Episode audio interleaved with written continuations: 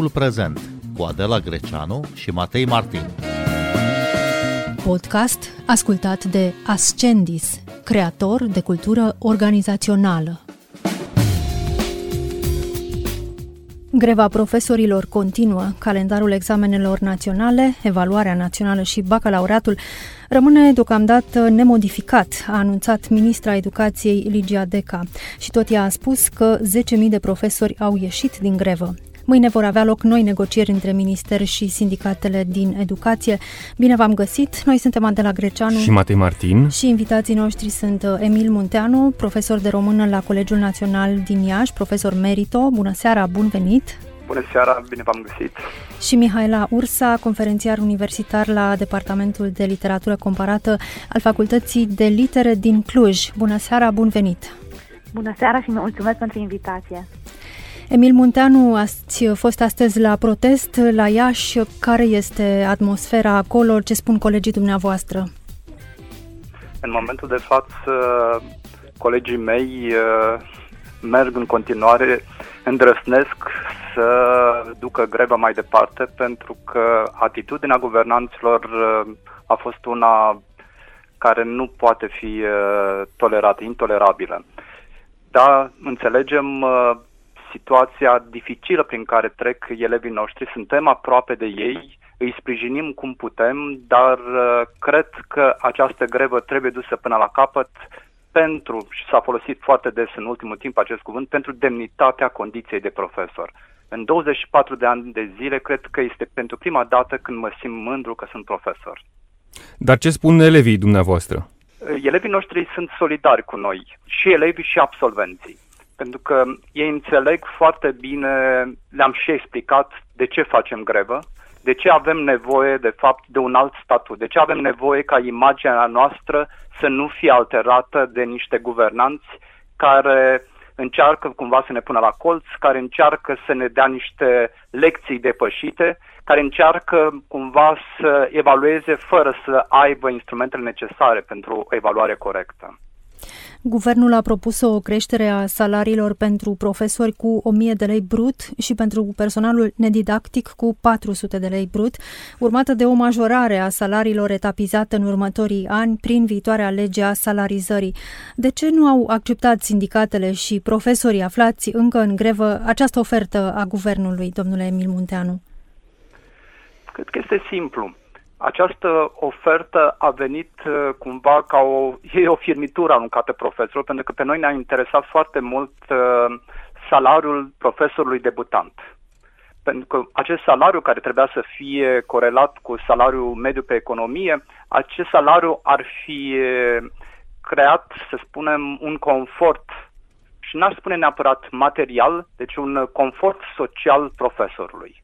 Ori prin acest uh, prin această, aceste firmituri, de fapt, uh, guvernul a încercat, încă o dată, așa cum a făcut și aici am să mă refer doar la ani în care am fost profesor, în ultimii 24 de ani, să înșele sau să-i uh, pună la, să-i ducă în tăcere pe profesori. De altfel, toate comunicatele ministrului, doamnei ministru Deca în ultimul timp, îmi susțin ideea că profesorii trebuie cumva puși la colț profesorii trebuie să tacă, pentru că atâția ani au tăcut, de ce ar, de ce ar avea voce acum? Și cred că de aici pleacă, ei mizează de fapt pe acest bun simț al profesorului, pe această nevoie a profesorului de a-și pregăti, de a-și duce elevii, o facem prin mijloacele pe care le avem, dar nu vom renunța la grevă.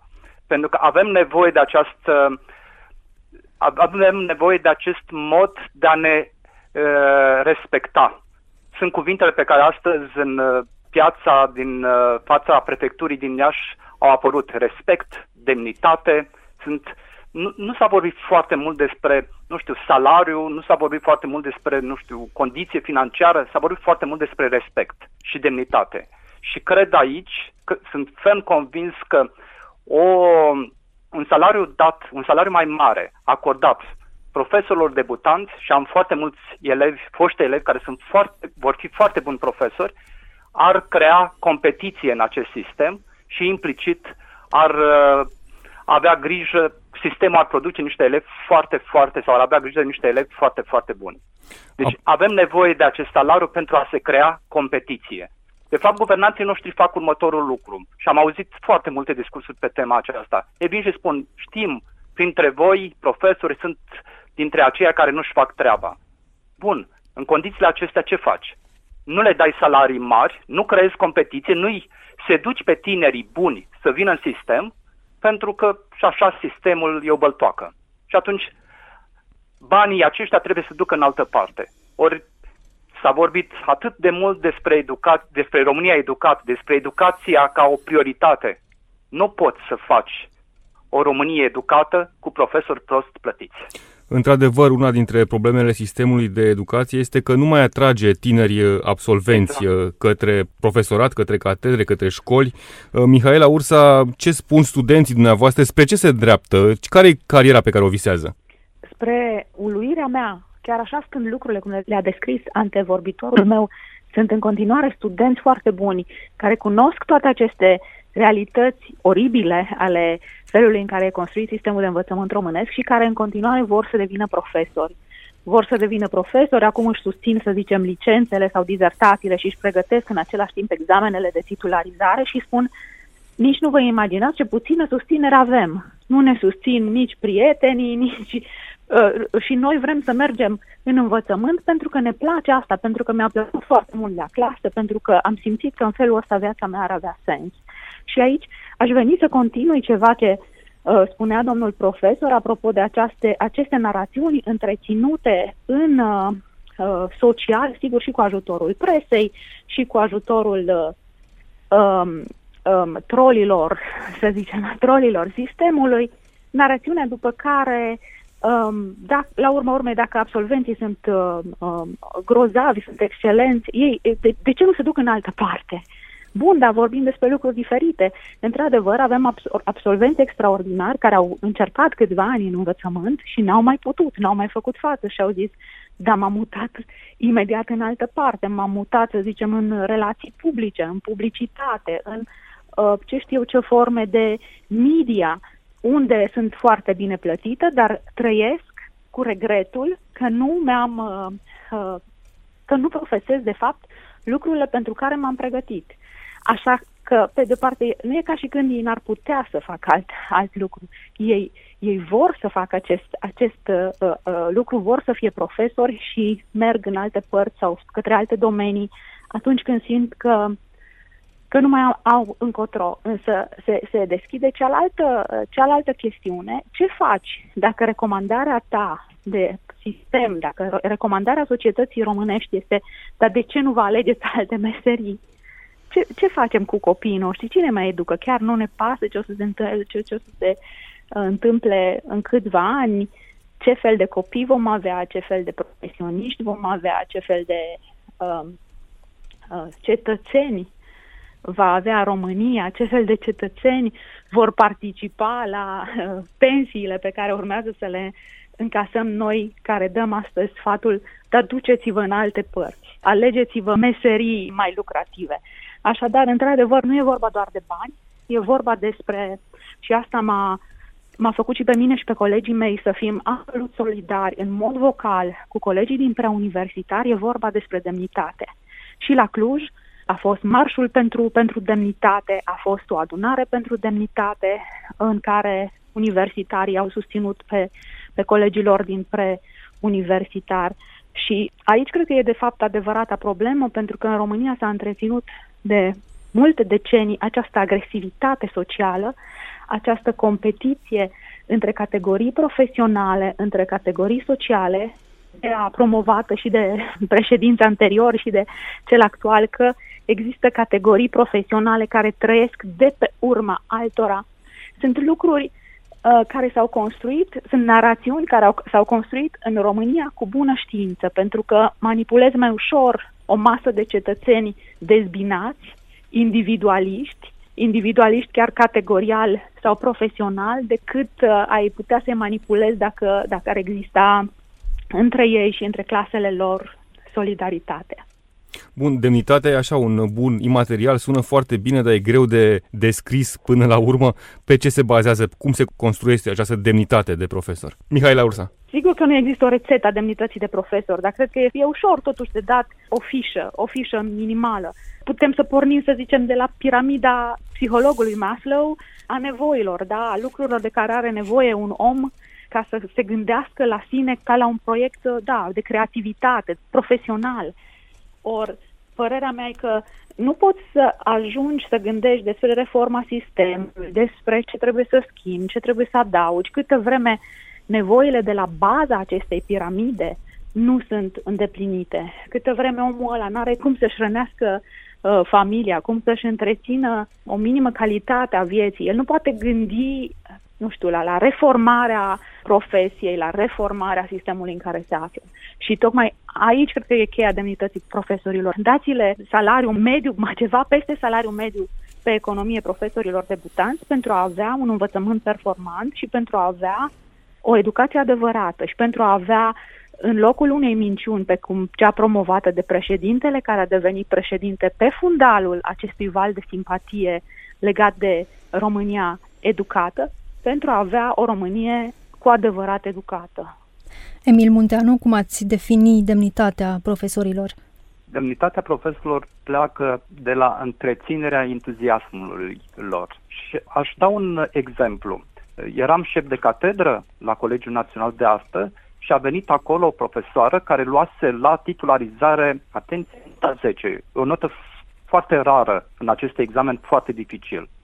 Ei bine, profesorul respectiv a prins post undeva la țară, dar uh, după aceea a venit ca detașată la acest colegiu. După doi ani de zile, am uh, fost în inspecție, era o profesoară foarte, foarte bună. După doi ani, a renunțat, după ce și-a terminat și doctoratul, a renunțat la profesorat, pentru că și-a dat seama că demnitatea de profesor nu poate, pentru un tânăr cel puțin, nu poate fi susținută fără bani. Ea era la început de drum, chiar dacă avea acel entuziasm, entuziasmul acela simțea că se pierde. Și atunci, bineînțeles, a ales un loc de muncă mult mai bine plătit, mult mai, uh, să spunem, uh, ofertant, dar cei care au avut de pierdut au fost elevii. Ori despre asta vorbim. Demnitatea unui profesor înseamnă, de fapt, niște elevi foarte buni, elevi pe care să-i educi cu plăcere și cu foarte, foarte mult entuziasm. Ce ar trebui să înțeleagă părinții și elevii din această greva profesorilor? Ce le-ați spune elevilor, de pildă, care anul acesta trebuie să-și dea examenele naționale, evaluarea națională și bacalaureatul? Mihai Ursa. Le-aș spune să, să respire și să uh, aibă încredere pentru că bacul se va da, pentru că examenele se vor da, mediile se vor încheia. N-a fost niciodată altfel, în nicio altă țară, pe fondul niciunei greve generale. Și după aceea le-aș mai spune să încerce să gândească ei înșiși cu capetele lor și să încerce să detașeze această uriașă aură negativă care e încărcată acum în spinarea profesorilor, care sunt acum făcuți vinovați și amenințați și de către putere și de către părinți și de către alte categorii profesionale că ar pune în pericol viitorul copiilor. Nu există nimeni, nicio altă comunitate din uh, România sau din altă parte mai interesată de bunul viitor al copiilor, al elevilor care pregătesc bacalaureatul, capacitatea, celelalte examene de nivel, de treaptă, decât profesorii. Interesul lor primar e într-adevăr, interesul primar al profesorilor este binele elevilor lor, fără asta ei nu există și sigur că niște turbulențe pot să apară anul acesta, pot să fie niște întârzieri de termene, dar uh, lucrurile nu uh, trebuie luate în culorile negre în care le pictează astăzi, uh, să zicem, vocea oficială, opinia publică ghidată de anumite voci de anumite voci înainte altora, da? Deci cred că asta le-aș spune. Să aibă încredere în primul rând în profesorilor și în faptul că lucrurile astea se vor rezolva mult mai bine decât li se spune din, din prejur. Mihaela Ursa, vă mulțumim tare mult pentru intervenție. Rămâne alături de noi profesorul Emil Munteanu de la Iași. Domnule profesor, aceeași întrebare. Ce le-ați spune, ce le spuneți elevilor uh, din clasele terminale, din clasa 8 din clasa 12 -a? Că vor da examenele. Sunt de acord cu antivorbitoarea mea, deci clar că vor da, dar trebuie să înțeleagă sau trebuie să învețe o lecție. Greva noastră este și o lecție de demnitate pentru ei. Nu pot intra într-un dialog, trebuie să învețe asta, că nu pot intra într-un dialog cu un om umilit. Ori în momentul de față, profesorii care pentru ei sau pentru o parte dintre ei erau niște modele, sunt niște oameni umiliți de un alt profesor care întâmplător este președintele țării, de niște oameni care ne conduc în momentul de față. Ori ei trebuie să învețe că dialogul autentic e între doi oameni demni, că în fața lor, fie că vor intra în liceu, fie că vor ajunge în facultate, trebuie să aibă oameni foarte respectați și respectabili.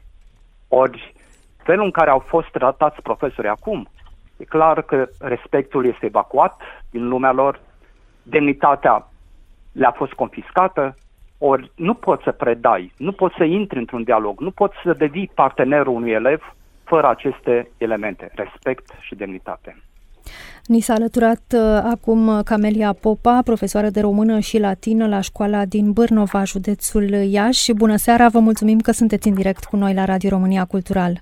Bună seara, mulțumesc de invitație. Ați fost uh, și dumneavoastră la protestul de astăzi de la Iași. Uh, doamna profesoară, de ce nu acceptați propunerea guvernului de majorare cu 1000 de lei brut a salariilor profesorilor?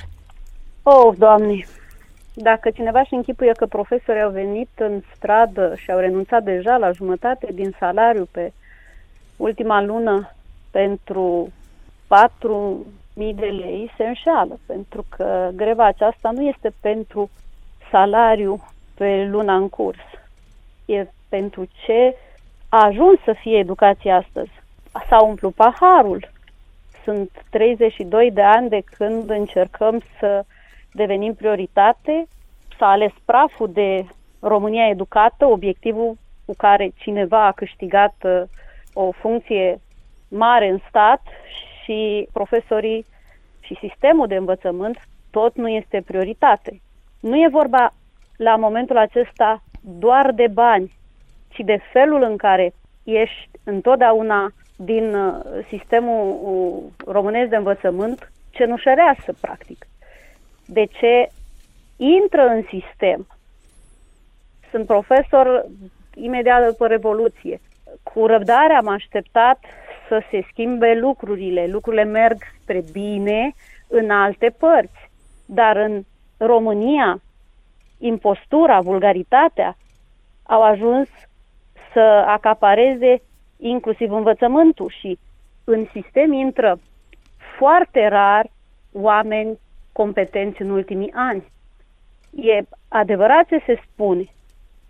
Sunt foarte multe lucruri de corijat, dar pentru ce să mai intri astăzi într-un sistem de învățământ care nu-ți oferă uh, nici minimul pe care alții îl primesc cu patru clase în uh, construcții. Domnule Emil Munteanu, în ce măsură vă simțiți reprezentați de liderii de sindicate în această perioadă la negocierile cu reprezentanții puterii?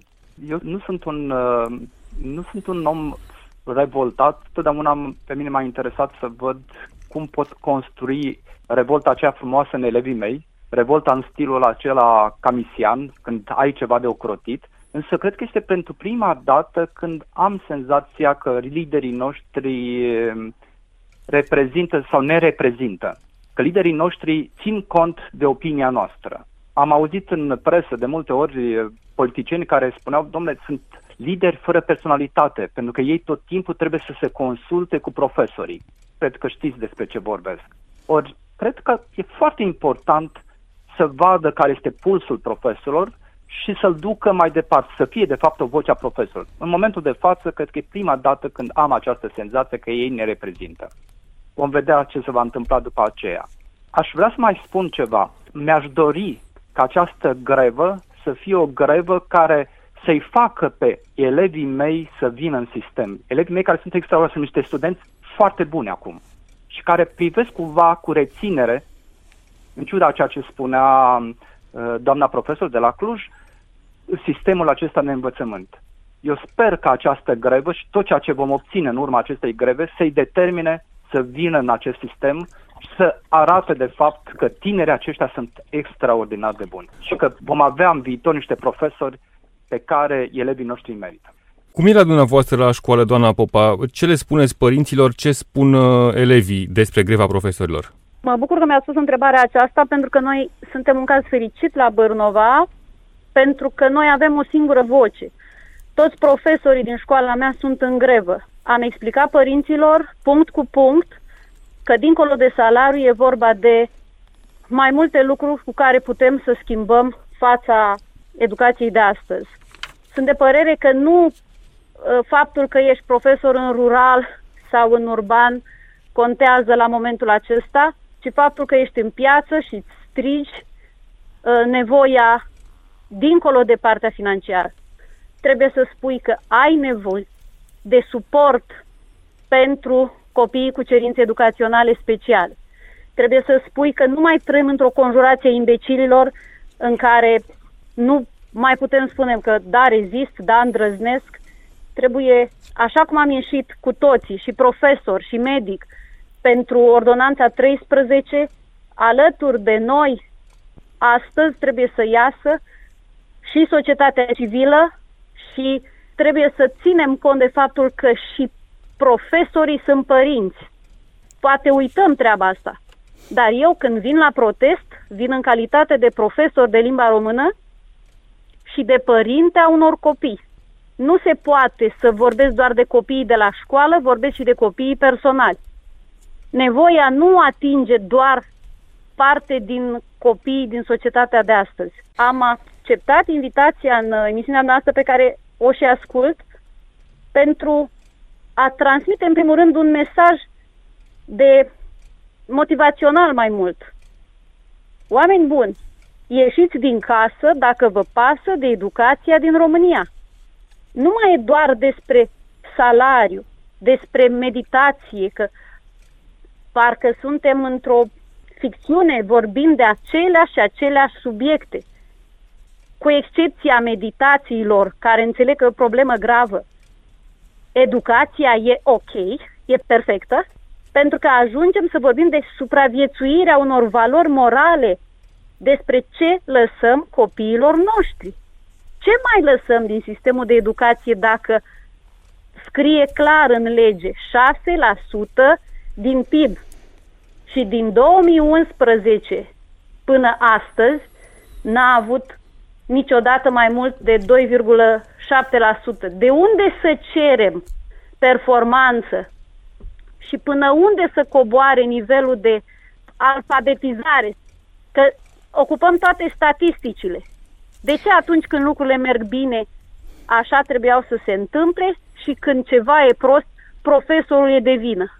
Haideți să încercăm să avem un dialog, o conversație, chiar în contradictoriu, pe un ton potrivit. Haideți să ne ascultăm.